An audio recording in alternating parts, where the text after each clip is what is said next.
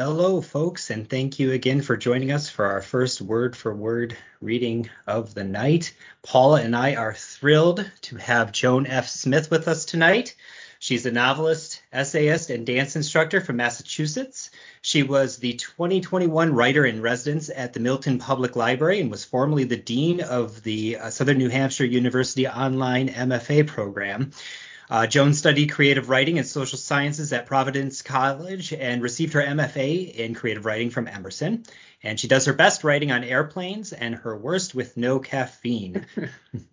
her prose uses humor to explore the themes of unanswerable questions and the intersection between truth and lies, and has appeared in various publications, including the Washington Post and the Mary Sue. And her 2021 debut novel, The Half Orphan's Handbook, about a young girl's struggle to make sense of her father's suicide, was praised as a masterclass in prose and character by New York Times bestselling author Laura Taylor Namey.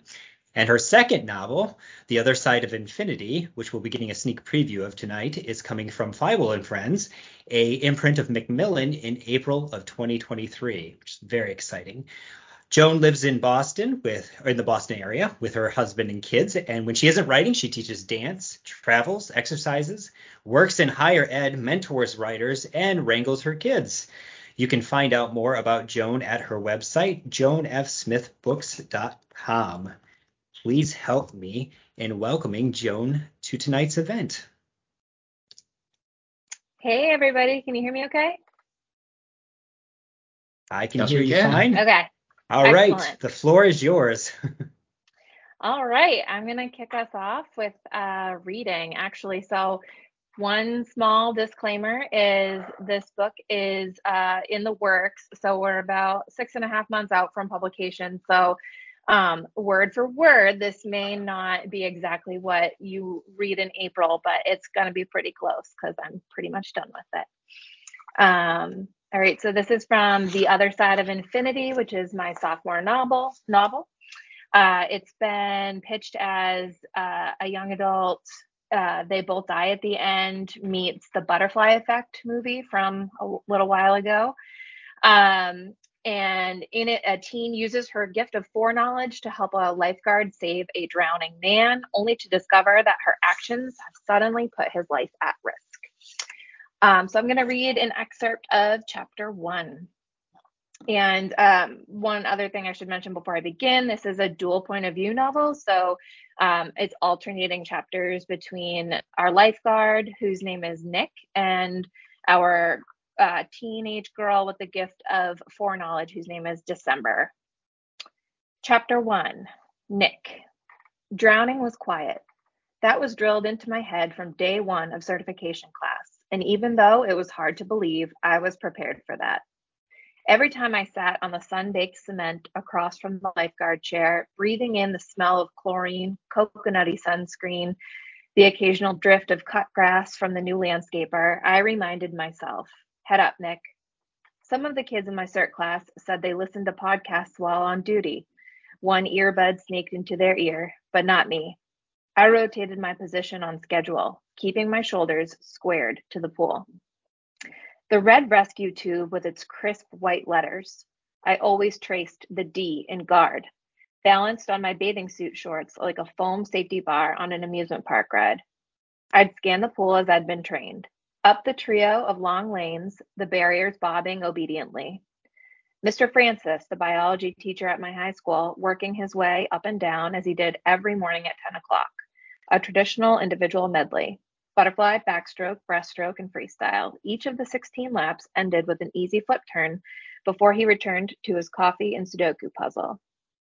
In the water, Mr. Francis didn't cry out. He didn't shout, Nick, help me. He didn't crash during a flip turn or get caught in the lane line. Instead, what caught my eye was the most minute motion, or really the absence of motion, of the only other person at the pool that morning, a girl sunbathing beside the lifeguard chair. I'd only spotted her around our complex once or twice before. Here, she shielded herself with a sun hat, one of those mom looking ones worn by girls in the 50s, propped over her face instead of on her head. Black and white, with geometric hexagons, the hat looked like someone had taken a soccer ball, sliced it clean in half, and dropped it on an oversized frisbee. From my vantage point on the dock, all I could see was the hat and her long tanned legs, which I determinedly did not stare at, even though they were what my grandma would have called a great pair of gams, because I was not in the business of objectifying people. Her bare feet bobbed in rhythm to music I couldn't hear. People say these things happen in the blink of an eye or a split second, and I guess cliches are what they are because they're true. In no time at all, Mr. Francis wound down lap eight, backstroke. Mrs. O'Malley's Chevy Lumina pulled up to the unloading spot, full of pool gear, and the girl's foot, tapping to what seemed to be an up tempo tune, abruptly stopped.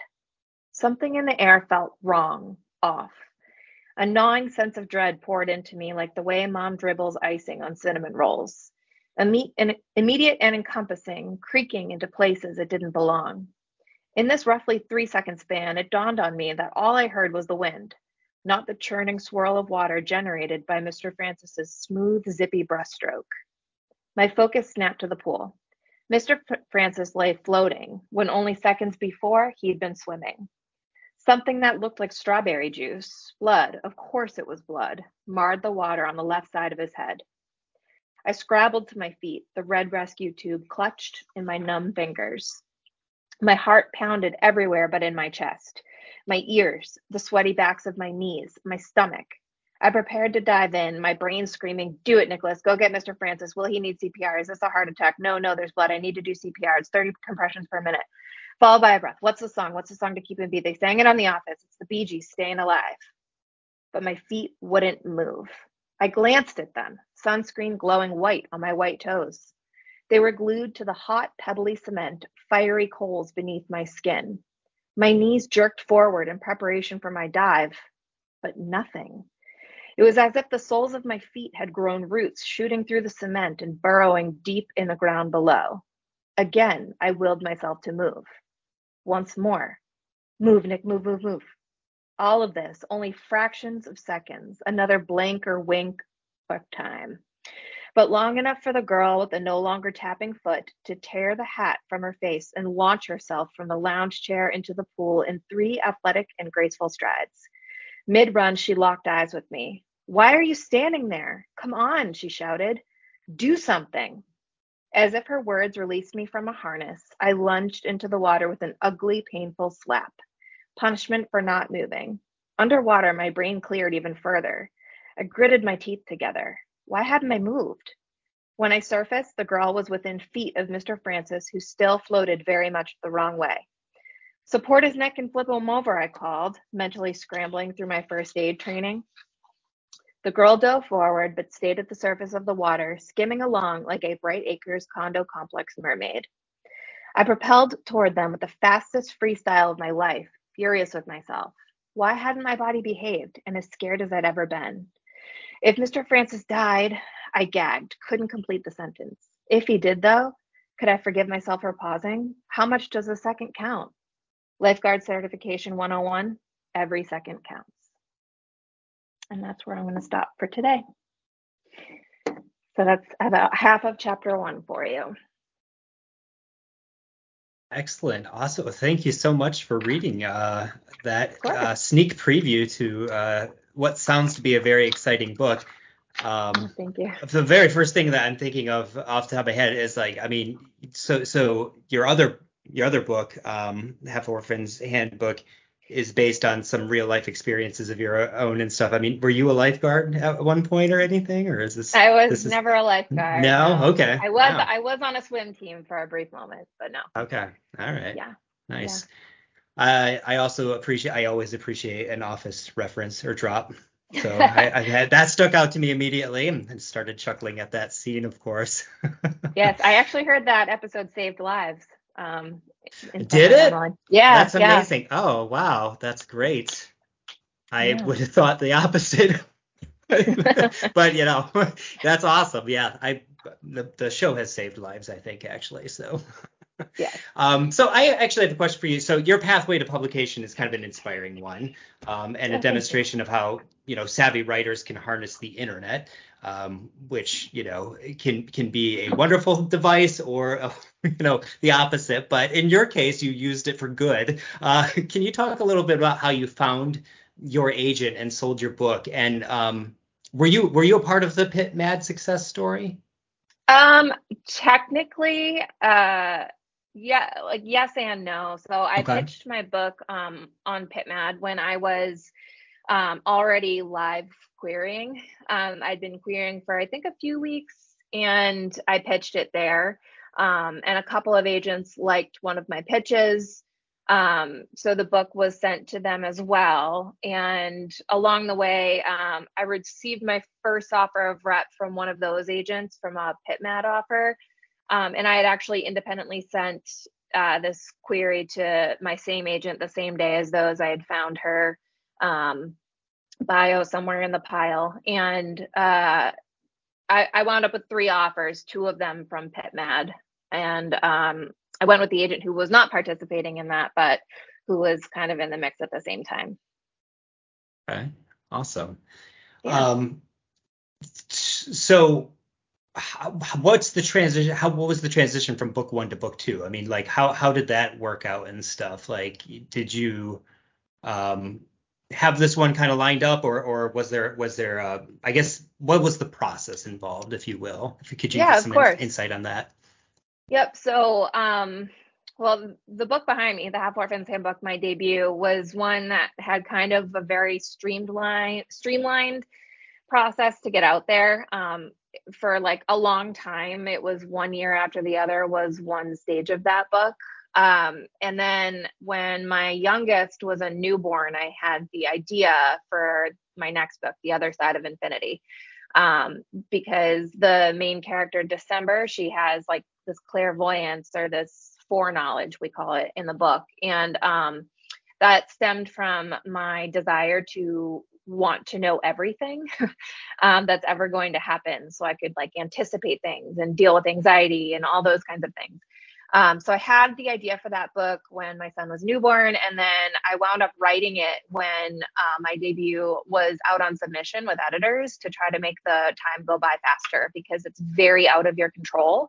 Mm. So um, that's what I did for three straight months. I wrote my next book, um, and then like we were, uh, I forget what part of the sub process we were in, but I finished it. I sent it to my agent and I said, you know, if, if my first book doesn't sell, please let's do this one next. Um, and then my debut went through kind of a lot of editors, just uh, given COVID and job changes, um, imprint changes. It was kind of wild the way that that went down. And then the final editor that I was with for that book uh, got an exclusive on my next book uh, right before this one came out, and um, she wound up wanting to to buy it, so we we stayed with them. Wow, that's quite a journey. Yeah, But but I think the thing that that stuck out to me there was that like there's there's very little control sometimes on on on your Zero. end as the writer. But yeah, zero control. But Yes. the, but you definitely utilized it well by you know saying, well, what can I do with this time? I'll write another That- book. Which yeah, yeah. It's it's all that you can do to be like a hundred percent honest with you. I think no matter what part of the process that you're in, I'm always thinking of whatever my next project is going to be from the second that I put down the pen or whatever, even before I'm done. I always am thinking what my next project will be because you can't control the outcome of a lot of it. So if something fails, then you know Right. That makes sense to me. Um, kind of going back to uh, uh, something that I said earlier, because I, I had I alluded to the fact that you know the Half Orphans Handbook is um, you know uh, weaves elements of your own life and history into the work Mhm. a little bit. Um, so like Lila, the 16 year old um, narrator in the Half Orphans Handbook, uh, you are a suicide loss survivor. Um, Mhm. can you talk a little bit about how you were able to take you know those painful episodes from your personal life and use them effectively as a work of fiction. Um, and I guess like a lot of people like to write about what they know, and a lot of people have experienced you know different traumas of different uh, calibers and stuff. And and so how how did you gain personally that necessary objectivity without losing the emotional connection? And and what advice might you have for others who want to explore those those those themes um, from their own personal lives and stuff? Yeah, definitely. First, is my connection okay? I just want to make sure you can hear me and everything. Um, yeah, I can hear you okay. The the video went the video, out a little but yeah, yeah, okay. As audio sounds we're good. okay. Good. Yep. Um, I think I got you. So, um, I mean, first, like everybody is different. I am the sort of person who can maintain some kind of distance from what I write. I mean, in some ways, writing about the loss of a father to suicide in a way that was similar to how I lost my father to suicide uh, was cathartic. Um, I always tell people what actually surprised me about the process more than actually writing and publishing the book was like all the interviews and lead up to the book coming out. I was talking about uh, my dad and going through that in more detail and depth than I go into in the book. Um, and that the number of times that that came up actually surprised me. Like for whatever reason, I kind of didn't think about that as being um, part of that process as much. But you know, I totally understand it is because it, it it's the impetus behind the book. Um, I really worked to have some major character differences between me and the protagonist Lila in that book because if it was just me, then um, it would be really hard to kind of break up with my own story, I think. Um, in addition, I made sure to include events that like did not happen to me and uh, did not happen to my dad. Um, a lot of the methodologies in the book were different. The addictions were slightly different. Um, and that gave me a little bit of distance from it. I think when you are writing a book that contains elements of personal experience, the most important thing that you can do is try to distance yourself from it in a way that makes you as objective as a reviser as you can.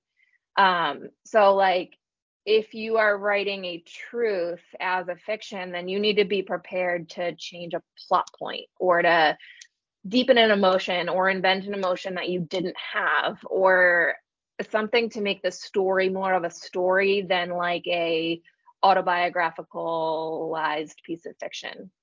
Um, so doing that and and creating scenes that like I didn't go to a grief camp, I didn't I didn't have her journey at all so being able to distance myself in that way allowed me to see um, what I could be objective about. And then certain, I think like the grief uh, arc of that is very similar to the grief that I went through. So that was a little bit more authentic and more honest.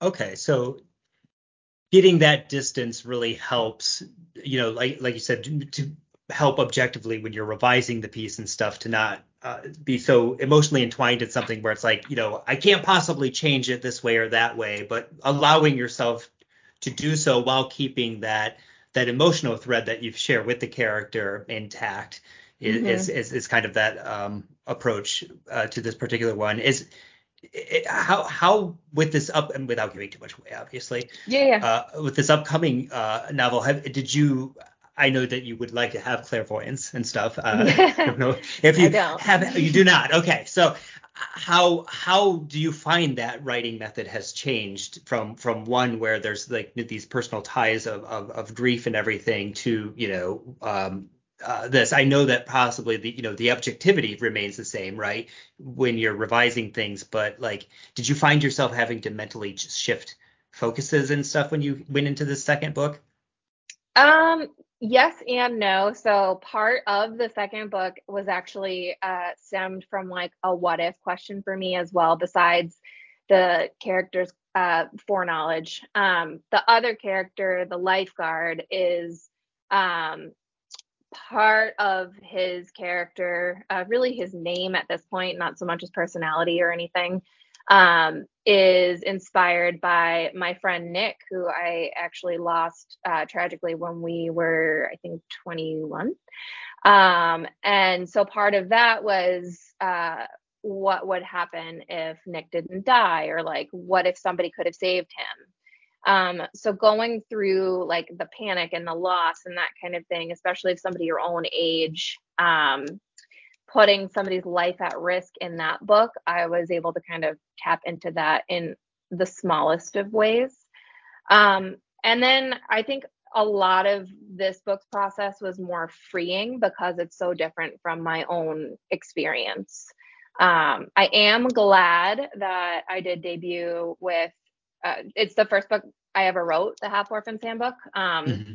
And in some ways, that's great. Um, and in other ways, it could have been a learning book, you know? Um, but every book I have written since and and planning to write does sort of carry elements of my life and i think that that's probably mostly true for a lot of us that's good that's good to hear too because i think a mm-hmm. lot of our our students um, will often use you know personal experience and stuff and, and there's always that yeah. hesitation but it's like no no then you should definitely use that that's that's what you know right like that right what you know concept and stuff yeah um well, I don't want to hog uh, all of the questions and stuff, so I'll go ahead and pass it over to my colleague Paul here uh, now, who might have a couple of uh, questions for you as well. So take it away, Paul. Great. Thanks, Hi, Jacob. Hey, Joan. I do have a few questions, oddly enough. oh, wonderful. um, actually, going back to something that you said um, in answer to Jacob's question, it reminded me of how oftentimes when, when we're looking at students writing, um, and they have incorporated some personal element into their fiction and um, a criticism or suggestion is made uh, about it on a story level and the objection comes back well that's but that's not what happened you know this mm-hmm. is how it happened to me and there's a lot of resistance to changing that but you you um, articulated very very clearly i thought um, that at a certain point the story has to come 1st mm-hmm. so what is that point? How do you decide what that point is? I, I actually have a perfect example. So this is a good question. Um, there was one element that is very true for me and my dad's story that was in a prior version of this book. And I had a mentor um, read it. And her biggest critique in her revision suggestions uh, was that this specific element was implausible. It was something that would never happen. And it was indeed something that had happened and was very plausible and was the big driving force uh, behind the loss of my dad. But I sat back and I was like, okay, I need to hear this criticism because if if people are reading this and it's not plausible, I have two choices. Um, one is, well, I have three. One is I could ignore that criticism and then I could run into it again in the future. Um, and I was at a point in that book where I felt like I did need to do more work to it, but I didn't know what that was. So I, I did feel like I needed to do something. Um, the second choice would have been to kind of double down on what I had put in there and and give it more texture. I could have like dropped more details. I could have uh, enhanced the plot point. I could have drawn it out or slimmed it down or whatever it needed. I could have really focused on that. Um, and then my third choice was the choice that I wound up going with, which was changing it. So there is still an element in the book that is a version of a truth, I guess you could say, but it's a more plausible one and it's one that fits seamlessly into the book. And um, I didn't need to do more than just change that for it to become a more believable story. And when I had, um, oops, when I had uh, more people read it beyond there, um, they felt like it was a smart choice as well. So I think when you hear something in your own story is not ringing true, like try to do your best to not take that as a criticism of you or your storytelling, but more so what the piece of fiction is in front of you and how you can make it true to that specific story. Yeah, because the story becomes its own thing. Mm-hmm. And that's what you really have to be faithful to. Right, exactly. That, that can be hard. It, it, it can, but a lot of things in this business are very difficult. And if you go into it with like your heart wide open, um, you're going to get burned. So I think it is all part of developing like the ability to withstand rejection. It's the ability to take criticism and take feedback and use it to build instead of trying to build your entire book from clay. You know, use mm-hmm. all the materials at your disposal.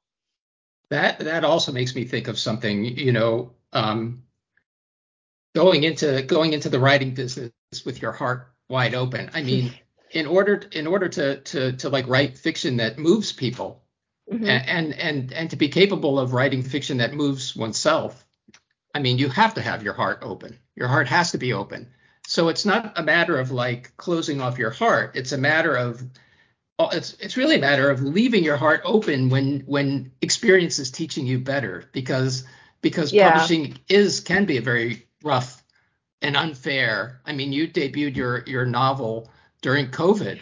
Mm-hmm. What, I mean, that's that wasn't fair.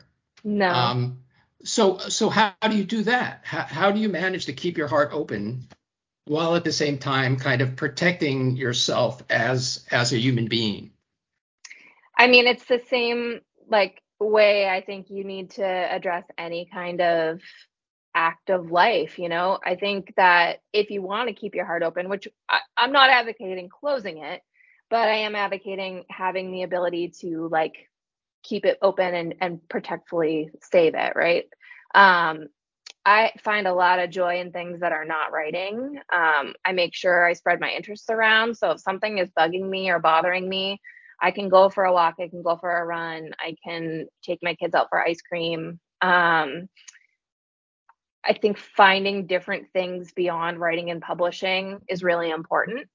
Um, and then seeing the things that do move me and and seeking out books or movies or shows um, or experiences, places, and really trying to invest myself in those as opposed to you know focusing on the toxicity like i don't sit there and filter in my one star goodreads reviews because that would be a terrible terrible way to spend some time.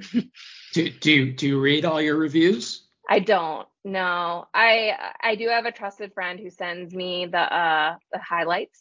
Um and from what I've heard they they look okay on there so far. Um but I think that like it, it it's very easy for me to let like my mood or my feeling or like if I'm hungry impact what I'm doing. So I don't rate books on the internet either. I don't I don't want to do that. Yeah, that makes sense. Yeah. Uh, I'm going to dip into the chat where we have a question from Liz. Oh, great. Who asks, aside from writing on these experiences because it's what you know, do you find it cathartic and a way to cope with your losses? Definitely. Um, especially in the first draft when I'm not worrying about what it looks like. I think it's easy to get down the feelings and the emotions.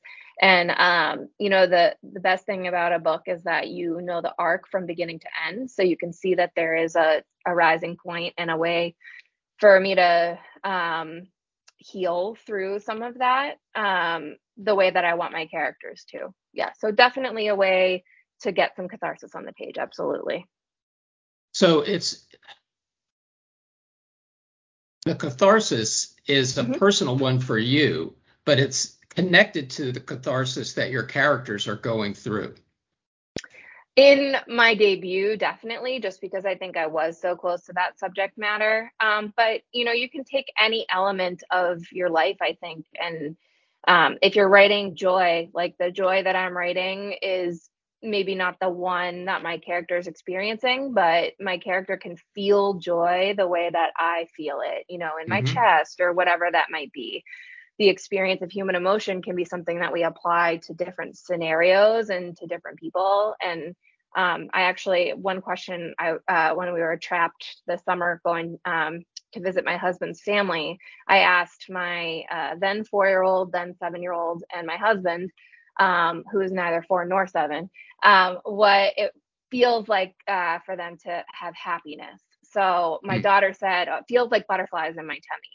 And my son said, I like it in my eyelashes because he's four. Um, and then my husband said something oh, like he feels it in his face. And I said, Oh, I, I experience it in my chest. So we were just talking about the ways like feelings feel differently in everybody. And I can put that into my different characters and stuff like that. Yeah, that's great.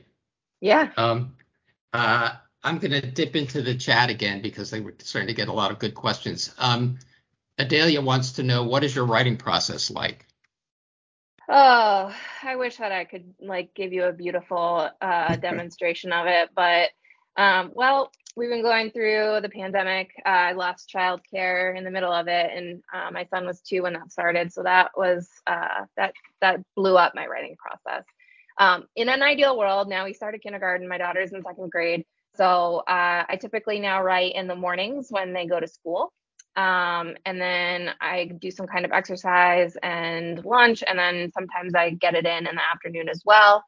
Um, I am somebody who has like a very chaotic process.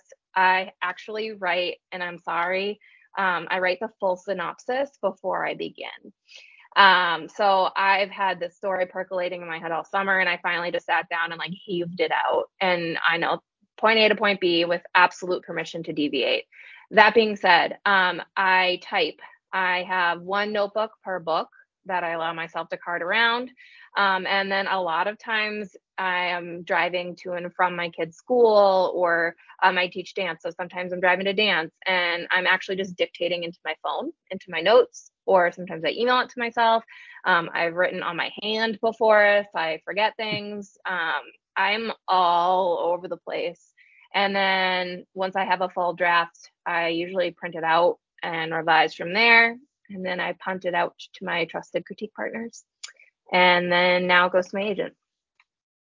Very cool. Uh, I'm going to hand it back to, to Jacob in a minute, but I have one more question, which yeah. is um, tell me about the connection between dancing and writing for you. Um, definitely movement. I uh, I I am very known to like print out scenes or like write down note cards and kind of like move them around. Um, I also I have ADHD, so like bopping all over the place is is very helpful to me. Um, I also I recently uh, learned that I, I'm a person who doesn't have like I don't talk to myself in my head. I don't have like any kind of internal monologue going on. Um, I just have like I think in feelings and in shapes and in not even really images, just like gut instinct almost um, and like being able to actually like sometimes i block out what my characters are doing and and movement and song is so you know vital to storytelling too. So there's definitely that in there. By by block out do you mean like physically you will you will do their actions yourself? Yeah. Oh yeah. Mm-hmm. very cool. Mm-hmm. All right. I'm gonna i'm gonna throw you back over to jacob. Yeah sure. Thank you. Um, so yeah, th- actually, I think what you were kind of uh, just talking about can kind of be combined in, in, several of the questions that we've received in the chats and stuff, and I'll, I'll go through a couple of them. Um, uh, Catherine Henley actually she says hi, Joan. First of all, Katie, hi. Katie, Katie. so she's she asked like what your current strategies are for staying focused on one project at a time. Um, and and Joey Gibson Austin says, you know, how do you stay motivated and focused? Uh, Tamara writes, you know, how do you how do you manage and develop the discipline to stay focused? They're all related to focusing, I guess. Like how, uh, yeah. Um, and, and what I actually heard just now is that like you know one of the things that you get, seem to give yourself permission to do is is to step away um, mm-hmm. and and do other things like dance. Mm-hmm. Um, I mean, I, I gave a, a, a, quite a long list at the beginning of all these other activities that you you do and and and stuff. Um, how does that you know fold into the process and stuff? And and and are there other ad, uh, aspects that you kind of uh, follow as well to make sure that you're you know you're staying honest with yourself with the project. Um, and you know if the project's not going one way or the other do you switch tracks? You know like what's what's the process there? Oh man. Focus questions guys. Um so i am not focused on one project at a time just given where i am in my career. Um this book came out in 2021 the paperback actually came out this past april um, audio rights have sold. So sometimes I'm like balancing um, promotional stuff for that while editing my next book that's coming out in April and drafting uh, my third book that is now with my agent. Um, I have about two thirds of another YA book drafted, and I set that one aside for right now because I am really, really focused on my what would be my fifth book. Um, but I know where all those projects are going, so they feel okay to put aside for a little bit if I'm feeling like very fiery about something else. Um, so everything is in different stages. I'm not uh, one thing that I I think is possibly considered a strategy is I'm not doing the same part of each book at the same time. So like for my fourth and fifth books, I'm not going to draft both of those at the same time. I will lose every thread and I will I will not do well. Um, so like I can handle promotional stuff and editing one project, and then I can handle drafting or developing something else. Um, so being in different stages is definitely how I tackle different books. In terms of focus, um, I don't. I again, I have ADHD, so I can either bop all over the place or I can hyperfixate. Um, and I often do hyperfixate on the things that I'm working on because I lose myself in it and it's like all I think about. So if I'm stuck, uh, I will go for a walk or I will go for a run and I will like write the next scene in my head and then I'll just come back and like let loose. Um, and then also, it's really, really good to take breaks. Um, I actually didn't really write this summer much at all. I really just thought toward this next book. Um, and my kids were both home. So unless I like, my house rule is uh, no screens unless it's raining. So unless it was raining, which it really wasn't this hot summer, I didn't have time to sit down and, and bang out the words. And that was okay. I watched TV. I read a ton. I like, I filled the well basically. And then I, as soon as they went back to school, I had this whole synopsis and I'm already 10K into a, my next book. So I think taking the time to like really refill your creative wells is all good and all okay. I mean, and whatever that might look like for you, like do knitting, do video games, whatever it is. Um, something that can inspire you is hiding all over the place. Um, and I often I won't start a book until I know what the twist is anymore. Um, so I'm often just waiting for the twists to come, and then once they do, I'm like off to the races. So it's frustrating when it doesn't materialize, but it also it's okay.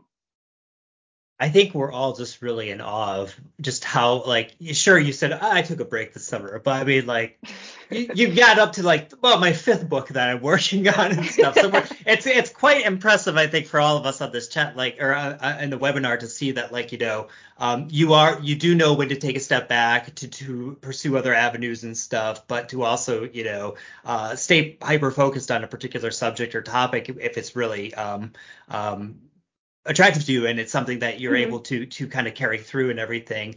Um, and it's funny you had mentioned the uh, no uh, no screens unless it's raining. We also have a similar rule like that in our house, but we had to mm-hmm. bend it because of the drought, right? Yeah. Kids, kids started asking questions like, "What is the TV for in the first place if we're not you know, know, using it and stuff?" But to your point, like I mean, you you utilize that in, in an effective way. So it, it really sounds like, I mean, you got to use your surroundings and where you're at as well to kind of figure out well what it what can help me because I, I, see that there's a, a, couple of folks in the chat who are who are also um, talking about how they have ADHD as well and you know it's like well how do I find that specific avenue to help me and it's mm-hmm. really it really boils down to you, you got to explore all those options and you got to totally. just kind of yeah. I, I mean, I know a lot of people who like can't really sit down to write, so they literally walk and talk, and that's okay. Whatever it is that you know jives with you um do it. Very individual. that's, that's good advice yes. Um so speaking like we mentioned early on, um, you know, that you, used to be the um, associate dean uh, for the online MFA program here. Um, so you were the driving force behind it, and you know, d- directed its development, um, served as the program's first dean. Um, so it was a labor of love, uh, of course. Um, what did you take away from that experience as a writer, and how how does that help you navigate your process? Yeah, so a big uh, running theme for that uh, development was definitely um, distinguishing it from other MFAs in all of the business focus um, and marketing yourself and and having your bios and um, coupling that with methods for uh, you know developing your thesis. Um, and I think a lot of students are really resistant, for example, to outlining, but my number one grammar rule is that you need to know the rules to break them and i think that that was um, that's an important thing. I think knowing how to outline even if it does not do it for you in your process if you can break the outline which anybody should be able to um, having a sense of the scope of a story or like the shape of a story i think is really important um, and you might never outline again when you leave. Um, and things change all the time, but you know, so far authors still need websites and we still need to more than ever market and promote ourselves. Um, and having uh, the materials for querying, for example, um, that hasn't changed very much in this business either from what I've heard from my friends. Everybody's still writing the same queries that they were, you know, 5, 10, 15 years ago. Um, having all that background information to try to make a living as a writer, I think is really important. And I'm really proud that we did focus on that and that, um, you know, we did our best to diversify a lot of the materials and hopefully that's still a focus. Definitely is, yes. Um, and, and, we, we are we are doing that in the BA and MA programs as well. Um, oh, and nice.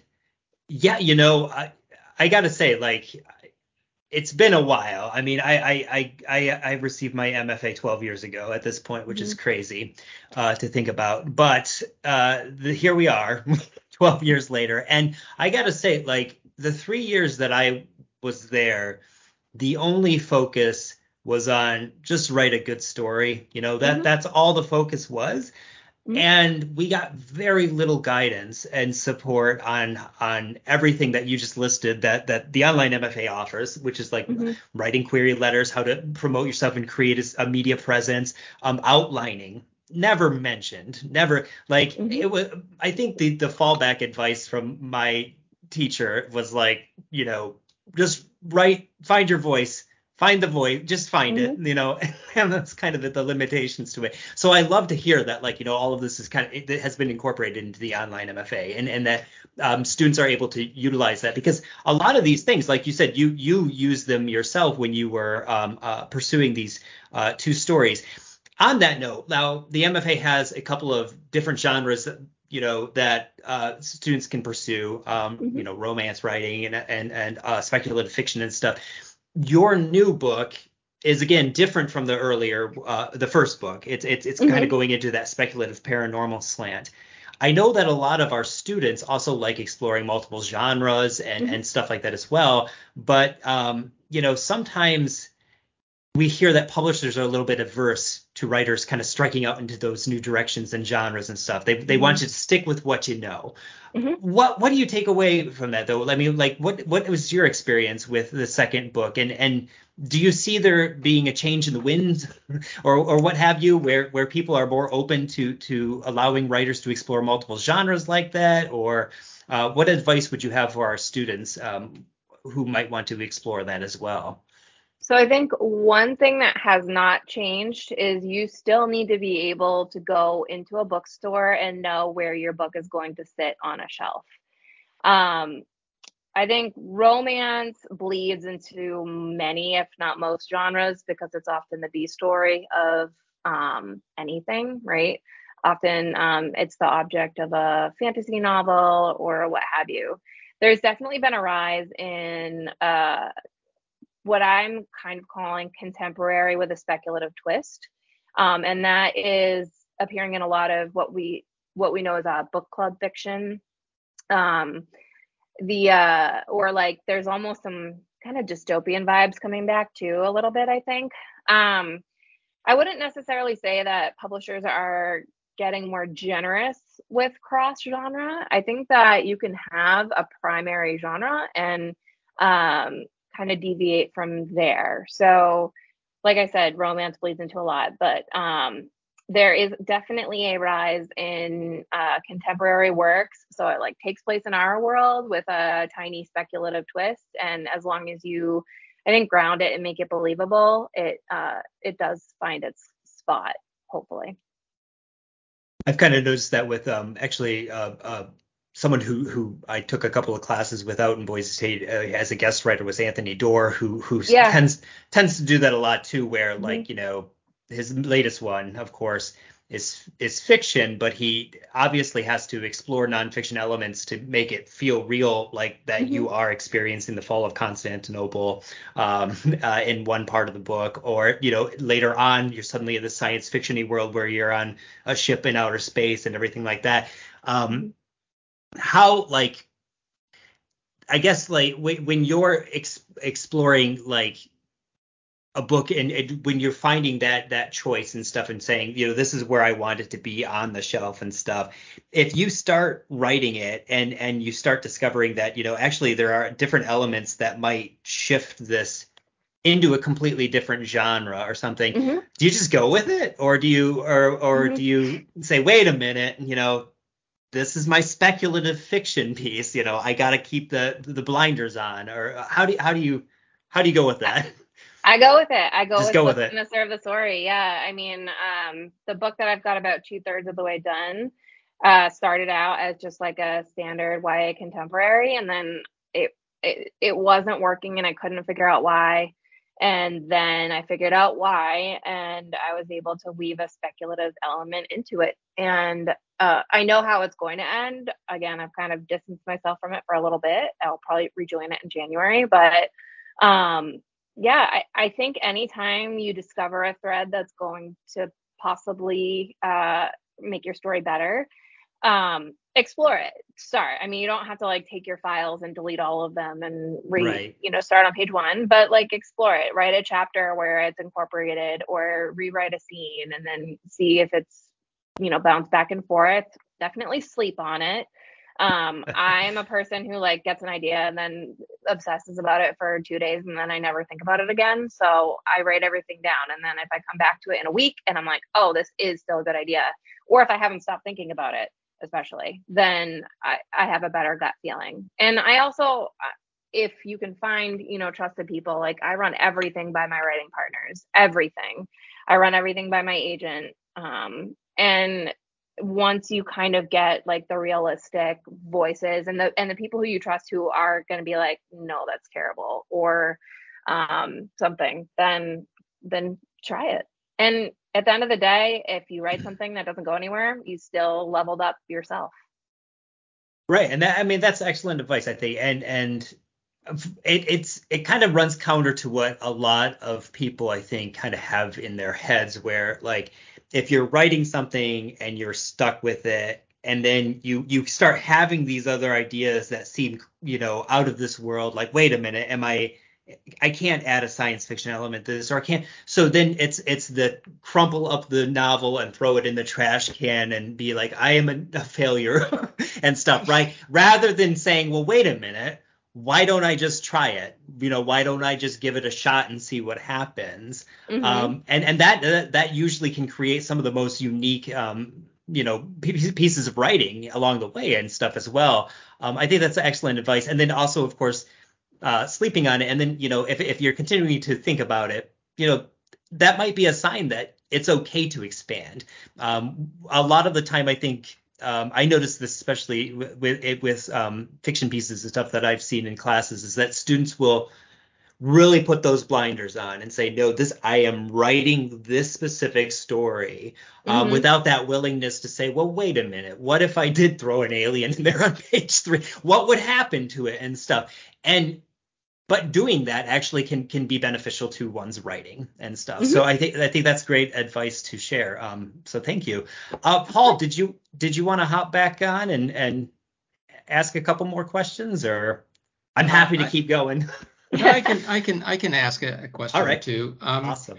uh, what you were what what you were just saying in in response to Jacob's uh, question made reminded me of something you said earlier in this discussion, which was that you don't write a book anymore until you know the twist. Mhm. Um, the twist might be a plot element, but as you were talking about, you know, the addition of speculative fiction or, or paranormal elements, whatever, it occurred to me that the twist of a book could also be something more like that, like a blend of genres. You're like you figure out like, oh, this this is a seasoning that's missing from the recipe, for Mhm. example. And is Mhm. that is that is that is that is that something that has happened to you in terms of like adding mixing genres? Yes. I think I can say yes, that has happened. Um, I'm trying to think. I don't want to give away anything in particular, but I think that the twist definitely is dependent on a lot of the speculative things that I play with. Um, but then also sometimes there's more than one twist. Right. Um, like uh uh, I think a show that does twists really beautifully is um, Severance. Uh, Oh, yeah. new show. Yeah. Yeah. Um, my husband hates watching TV with me because I just like pace and I say what's going to come next. And that was a show where I felt like, wait, what's wait, what's going to happen? So I like when I am being surprised, and I think about Yeah. how I can do that for my reader. Yeah, we we writers tend to spoil a lot Yeah, of TV shows everything. for our partners. Yes.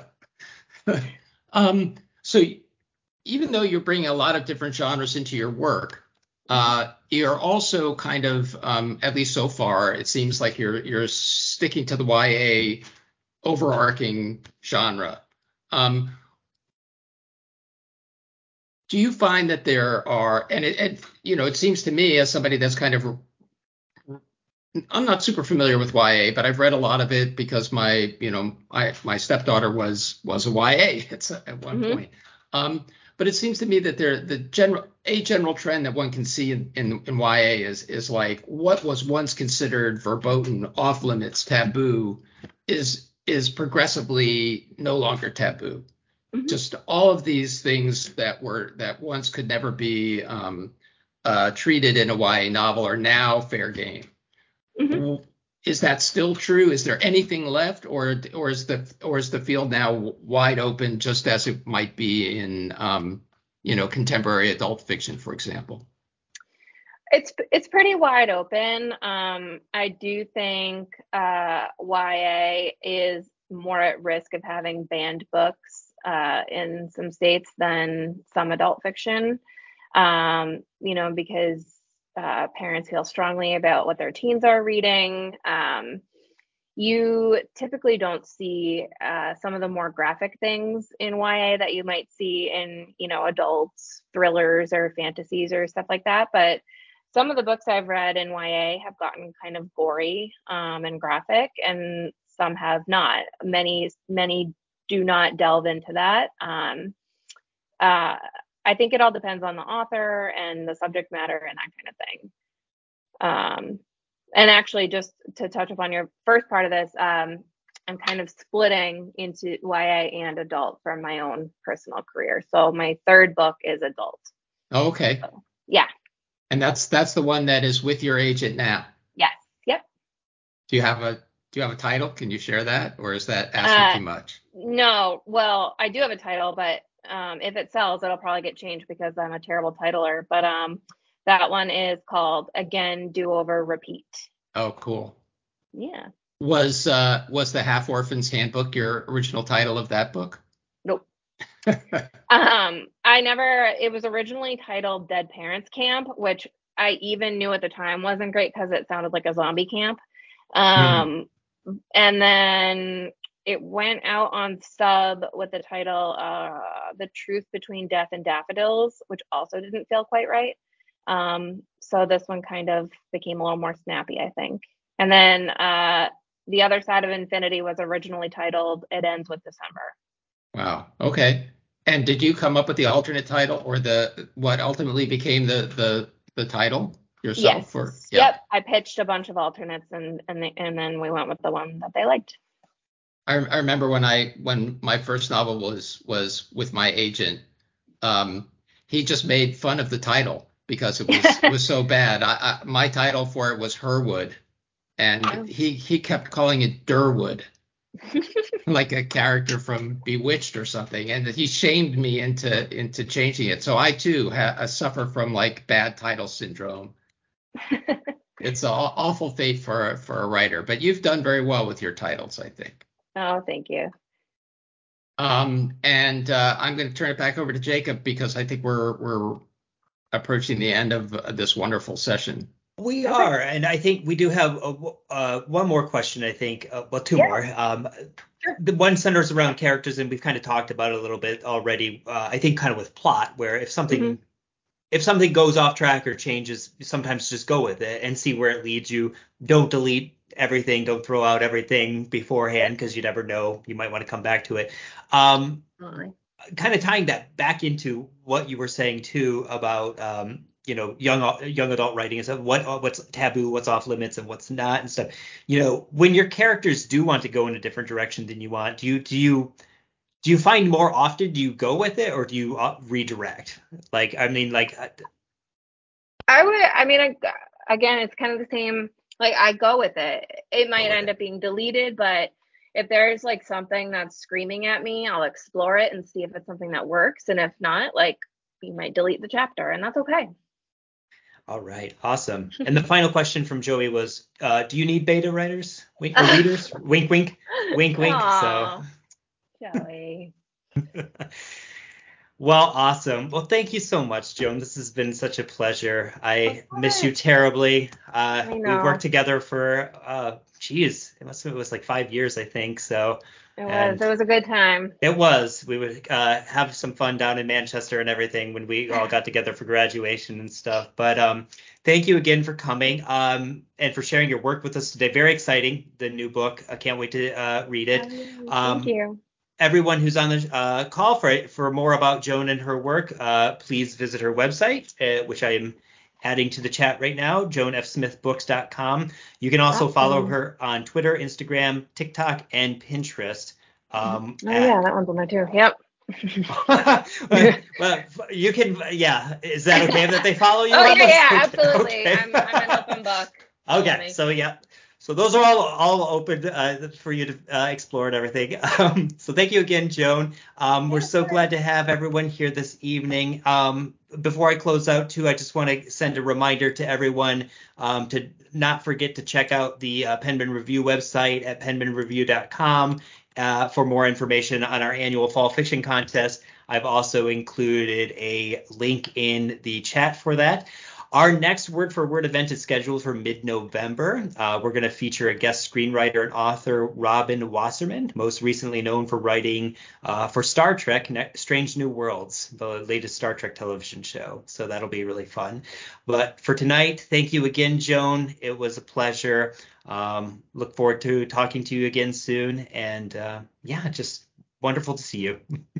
Thanks, everybody. It's nice to All be right. here. I appreciate it. Take care, everyone. Have a good night. Good night.